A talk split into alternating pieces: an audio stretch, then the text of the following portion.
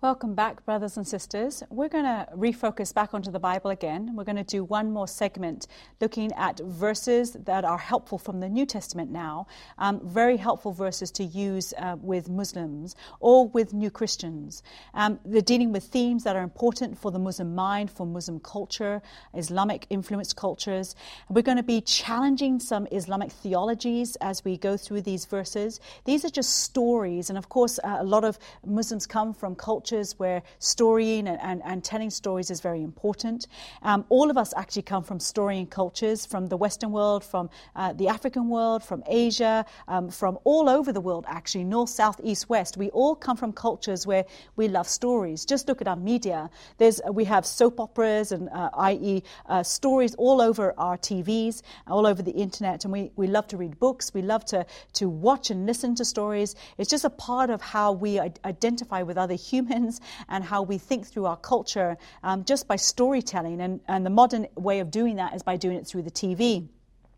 And so stories is very much a part of, of the makeup of human beings. We, we love stories. If you have, um, a, a, if you follow a religion, your religion is based on a story. Hindus have stories about their many gods. Muslims have a story. It's a little bit of a, of a we say in English, higgledy-piggledy. It's a bit all over place type of story, and it's not very consistent, but they have stories nevertheless in there. And certainly the story of Muhammad is, seems to be one of the most revered stories to the Muslim mind. And then the Bible is actually a, a very long story from the beginning of time right to what will happen at the end of times. And it's a very consistent story right from beginning to end, looking at, at the whole um, main areas and five main areas that are very helpful for when you are beginning to unpack the Bible for the Muslim mind, or for any mind for that matter, but specifically for the Muslim mind, it's very helpful to uh, look at different thematic ideas in the Bible. And I tend to focus on five. And the whole of this book, this Bible, um, focuses on, on, on many areas, but it, you can break it down really into five areas. It talks about the theology of God, the story of God, who God is, uh, what he does, how he acts, the character of God. Then it talks about the theology of humanity, who human beings are, what men and women are, um, w- what are they to do in life, how are they to relate to each other and then relate to God. It's a story of humanity. It's a story of what went wrong, uh, sin. It's a story of, of the problems of the world, um, evil. How, what are the solutions to evil? It's a consistent story of God, man, sin. And then, of course, after sin, there needs to be a solution. So it's a, it's a story of salvation. The beginning right through to the very end is a story of how God was on a rescue mission that we saw in the last session when we looked at Eve, that through the seed of Eve, the seed of the woman, that someone would come from the woman, God would rescue the world. God would crush Satan's head through the seed of the woman.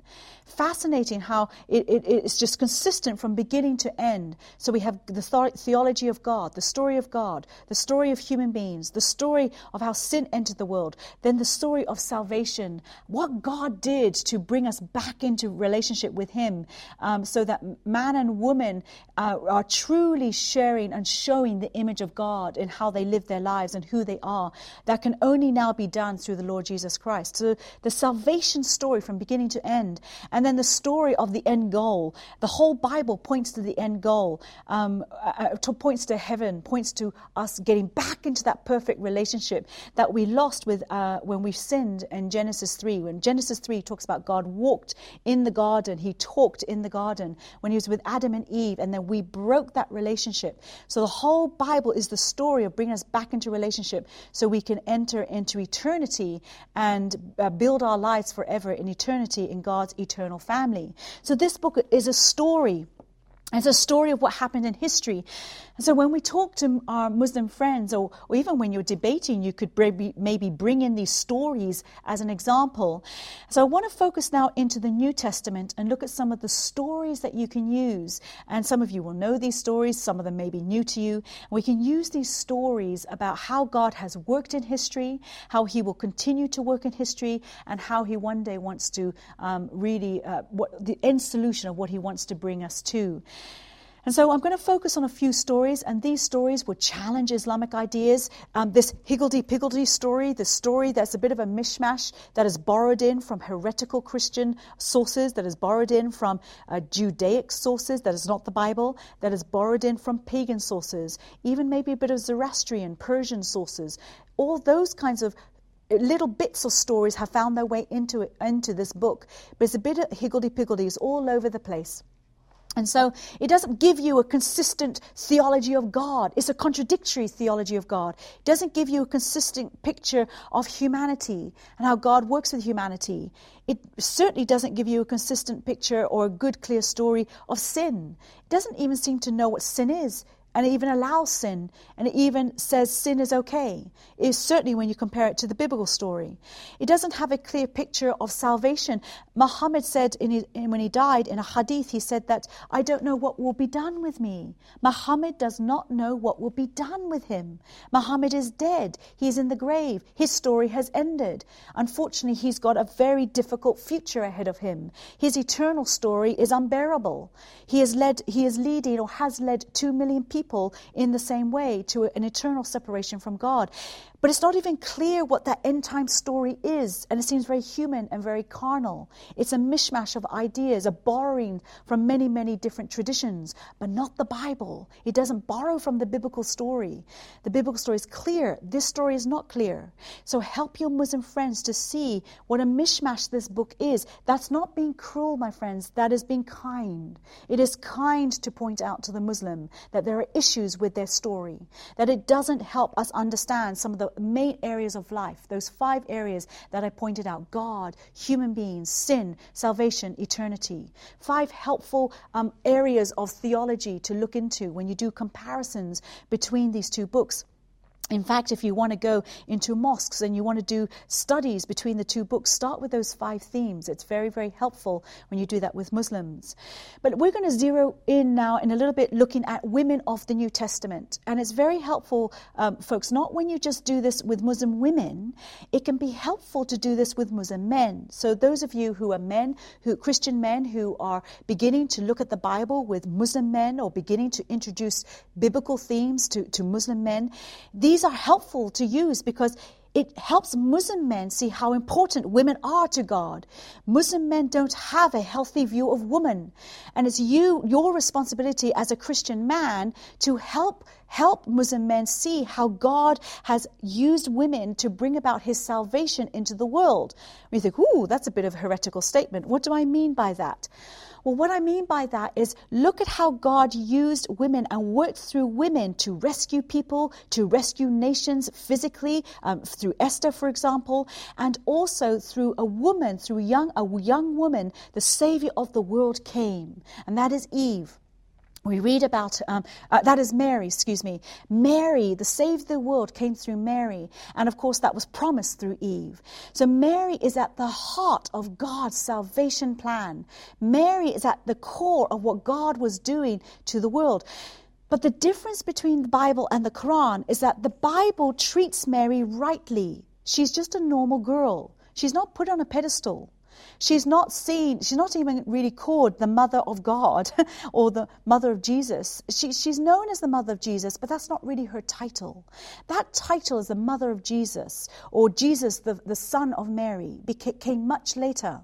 And so that title, where Mary was revered, when the Catholic Church and the theologies that became much of the Catholic Church became into play, and we see this um, Mariolatry, we see the reverence of Mary something that many Muslims point to. How they say, you Christians revere Mary, you Christians pray to Mary. Well, actually, no, the Bible never says to pray to Mary. The Bible never says to revere Mary. The Bible is all about the theology of God and the theology of humanity. Mary's part of humanity, but that's what she is. She's no greater and no less than any, any of us because we are all children of the Most High God. But the Quran talks about Mary in a way that was, that was introduced a few centuries later in a way that reveres her in an unhealthy way. And, and it's fascinating because she's the only named woman in the Quran. And she, in fact, it shows the human origins of this book because that is a human title when it re- has the reverence of Mary, which came much later after the Bible. So Mary, God in the Bible talks about Mary in the right way. Um, she, of course, is favored and she is a pure girl. She is a young girl. She was probably a teenager. And just as, as an extra here, a lot of Muslims will say, well, it's okay for you Christians or for anyone to marry a teenager because Mary would have been a teenager. Again, uh, we're dealing with a culture that happened, was 2,000 years ago. In her culture, teenage girls were basically women. 15 year old girls, 14 year old girls were functioning as women, they were mature. If you look at the Western world, 14, 15 year old girls are little girls. They're not mature. And so the, the Quran, which it imposes the way it looks at its people of old, it looks at the Muhammad, it looks at his wives, including the nine year old Aisha, the child bride. And it says that because she was nine, we can marry a nine year old. Because Muhammad took on teenagers, we can take on teenagers. As if that's a role model, as if that practical way of life 1,400 years ago is appropriate for today. That's not how the Bible tells us to look to the, the people of the Bible as examples. We have a different approach to what example means. We are, are the examples that we follow. It's not how, it's not living the New Testament life out to a T exactly. It's looking at the theologies and the principles and the things and, and the way, their morality, God's moral laws, for example. That's the examples that we follow. It's not looking at how the disciples dressed or how the women dressed of old. That's not how we are to live today. It's looking at their changed hearts. It's looking at their relationship with the Lord Jesus Christ. That's what we follow today. It's the spiritual aspects that we follow today. But Islam is all external. So, for example, many Muslim, um, Muslims will come to me and they will say to me, they will say, Betty, um, Mary and all the New Testament women, they wore long flowing robes and they wore scarves. Where's your scarf? You should be wearing a scarf like Mary. Because in every image of Mary, which you often will find in the Orthodox Church or the Catholic churches, the images of Mary show her with a long veil on. So Muslims just automatically think that's biblical. They think that's Christian. That's just her culture. If she did wear a veil, that's her culture. That has nothing to do with my culture. That's not what God is meaning when we are to look to the New Testament examples um, to know how to live today. It's looking at his principles. So, what we're going to do now with these stories is looking at the principles that it bring out, looking at the themes that they bring out, not the actual woman themselves, but the themes and the spiritual matters that God deals with. And it's fascinating when God is telling stories. Jesus, when he walked on earth and he was telling us stories, he used stories of women. There's the beautiful story um, of, of, of the woman, and it's a parable. God is using a woman in Luke uh, 15, verse 8 and 9 and 10. And he uses the story of a woman to tell a very important uh, spiritual, to teach a very important spiritual lesson. In fact, he's talking about salvation. And in that culture, to use a woman in a parable would, parable would have been against that very male dominated culture. It was a culture that would have looked down on women. It, uh, the time Jesus came 2,000 years ago didn't revere women. Yet Jesus talks about women in this way and uses the example of a woman looking for a coin and talks about how the heavens rejoice when she finds the coin as if it was like a sinner coming into the kingdom of God. The whole salvation story, um, and a, he uses a woman to explain this salvation story story, a salvation theme. Fascinating how God is not afraid to go against the culture that he entered into when he took on flesh, as Philippians 2, verse 5 and onwards so clearly tells us. So we have Mary, she's at the center of God's salvation plan. And I often say to my Muslim friends, I say, Are you aware? And I say this to both men and women. I say, Are you aware that women are at the heart of God's plan for mankind? And they look at me a bit funny, and then I explain. I look at Eve, and then look at Mary. Then you have a Martha and the women in, in, Matthew 28. And again, in a culture, it shows how Martha and the women, they, had gone to the tomb to see, to see Jesus. They wanted to uh, put herbs on his, on his body and they saw Jesus. They were the, one of the first witnesses to Jesus. This is 2,000 years ago when, the, when women were looked down upon, and certainly 1,400 years ago or 300 years ago, depending on when you think the Quran was written. This book, I mean, Surah 2, 282, says that a woman's testimony is half that uh, as a man, and it implies that women easily are mistaken. What does God do? He goes against male dominated culture, He goes against misogyn- misogyny misogyny or pro male, anti female ideas. And he, he meets with women first. And that was against his culture that he had entered into, against the kind of culture that he was living among. He used the women. It's fascinating. I don't know if you've ever noticed this, but when you read the story of the women went back to the disciples and they told them that they'd seen Jesus, and look at the response of the men. They, they really did not believe them. They ran to look for themselves. It's quite funny when you see, you read between the lines because they were probably functioning just according to their culture. Not an example for us to use today, but they were functioning as men in their culture, like, I don't believe what those women are saying. So they went to look for themselves. It's quite a humorous story when you read between the lines. Then you have the widow of Nain's son in Luke 7, verse 11, God had compassion on her and um, he healed her. She was a widow. There's a lot of stigma against a widow in Islam. There was a lot of stigma against this woman. In fact, the women of Jesus' time lived in a culture that Islam now encourages. That's very important because he, Jesus always rose above his culture. Muhammad just fell prey to his culture. He was captivated by his culture. Not only did he fall prey to his culture, he even made his culture worse if you could do a comparison with what Muhammad did with women, um, and even the way it then perverted the minds of men um, of his time. And so you have this woman, he has a compassion on the widow of Nain, and then he heals her only son, probably her only source of, of support um, from the son. Compare that with Surah 66, verse 5, where uh, Allah, the God of Islam, uh, comes, uh, talks to, or at least gives a, a revelation um, to the wives of Muhammad and says that he will give Muhammad better wives. And among those better wives are widows, maidens, and widows. Again, uh, just do a comparison to how Jesus treated the widow, healing the son, did not take her as a wife, whilst Muhammad took many widows as wives, and his men took many widows as wives, and it was they were widowed because of Muhammad and his men. Just do a comparison between how Jesus looks after widows and how Muhammad did. The Bible says very clearly in the New Testament that the church is to look after and care for the widow, provide for the widows. It, it, it helps the vulnerable. Yet in that New Testament culture and in the time of Muhammad, uh, widows would have been looked down upon, and it was a lot of stigma if you became a widow. What about the hemorrhaging women in Luke 8 um, and Mark 5 and so on? In Luke 8:43 and onwards, she was a woman who would have been considered unclean because she, um, she, she was hemorrhaging blood for many years. So she was not a, a clean woman according to Mosaic law, and very sadly, now according to Islamic law. You see, Jesus came so that that kind of law that showed that we were impure in and of ourselves has been, uh, has been fulfilled by Christ, and He died on that cross so that any woman, even the woman who is hemorrhaging, can enter the presence presence of God, can pray to God in her weakness. That's the God we now follow. That's the God who used that uh, cleanliness law in the Old Testament to point to the need for a savior. Islam totally ignored that. Muhammad, or whoever, probably not Muhammad, whoever wrote this book, eh, and we now don't think Muhammad had much to do with the foundations of Islam, but nevertheless, whoever wrote this book didn't seem to understand that. Whoever wrote the Islamic law and all the cleanliness laws, the wudu and so on, didn't seem to understand that.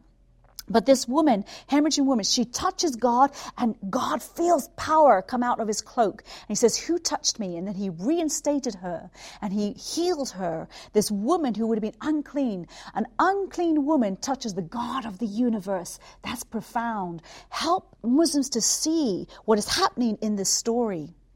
The Sabbath healing, this is very important because rules and rituals and regulations are so important to Muslims. I was telling you in a, in a previous um, session where we were talking about uh, an abbreviated, uh, put together hadith, sayings of Muhammad. And it, it, focused so much on cleanliness laws. It was like it was one of the most important things, especially when it came to the woman. And um, and here, it, and it has all these. It had rule after rule, even rules on how to go to the toilet, as if we're children. It's our parents that teach us how to go to the toilet, but in Islam, the God teaches you how to go to the toilet, like you're a child. Allah treats human beings like children. The God of the universe gives us the power to be grown ups, to be wise, to know how to live our lives without every single edict, um, uh, uh, to, to, to fulfill all these edicts, because He empowers us to live the way we need to live. He treats us as adults, He treats us how we should be treated. So God heals on the Sabbath. He goes against human law. This book is full of human law. Islam is full of human law, and God goes against human law because of Jesus was the one who made law in the Old in the Old Testament. He was the one who gave law in the Old Testament. And so he is the one who can fulfill the law, and he, he teaches us in the Old Testament why we have the law. The New Testament helps understand, understand that. Jesus goes against man made law and heals on the Sabbath in Luke 13. The Pharisees are very angry when Jesus kept going against man made laws. Not only did he go against man made laws, he, he actually did supernatural events um, and to challenge these man made laws, showing he had power over human beings, power over man made laws. That's something that goes against anything Islam understands. So when we follow God, we go against the man made laws of Islam. Then you have the beautiful story of Mary and Martha. Now, a lot of people focus on, on Mary and, and, and Martha's responses. They focus on Martha. I want to focus on Mary's response. You have Jesus in their house. This is interesting. Jesus, a single man in the house of what we think are single women, and Lazarus was the brother. So it was a family that Jesus considered some of his best friends. Two women are part of Jesus' best friends. They're very close to him. They are his sisters, not real sisters, but his friends who have become become sisters, part of the eternal family. So in Luke 10, we have, see Jesus freely mixing with women. Compare that with um, Surah 33, 53, where we have Muhammad. Allah again helps Muhammad in his domestic situation and he brings about gender segregation. Do not talk to Muhammad's wives except from behind a hijab, a curtain, a screen, a barrier. That's what hijab is. Here, Jesus goes against cultural norms. He treats the women as equal. Mary's in the kitchen preparing. Uh, Martha's in the kitchen preparing. Mary's at the feet. And Mary is talking to him about deep theological themes. Mary is going against her culture. Jesus is going against the culture that he's entered into. And he's given an example to us today of how men and women are to interact. And in this particular situation, he says Mary has chosen the better when Martha complains that she's not helping her in the kitchen. Just show how Jesus freely mixed with women, how women traveled with him when he traveled through Galilee and, and through the rest of, of Israel. Show how women were with them and how women were part of Jesus' whole um, um, uh, comp- companion of people that followed him.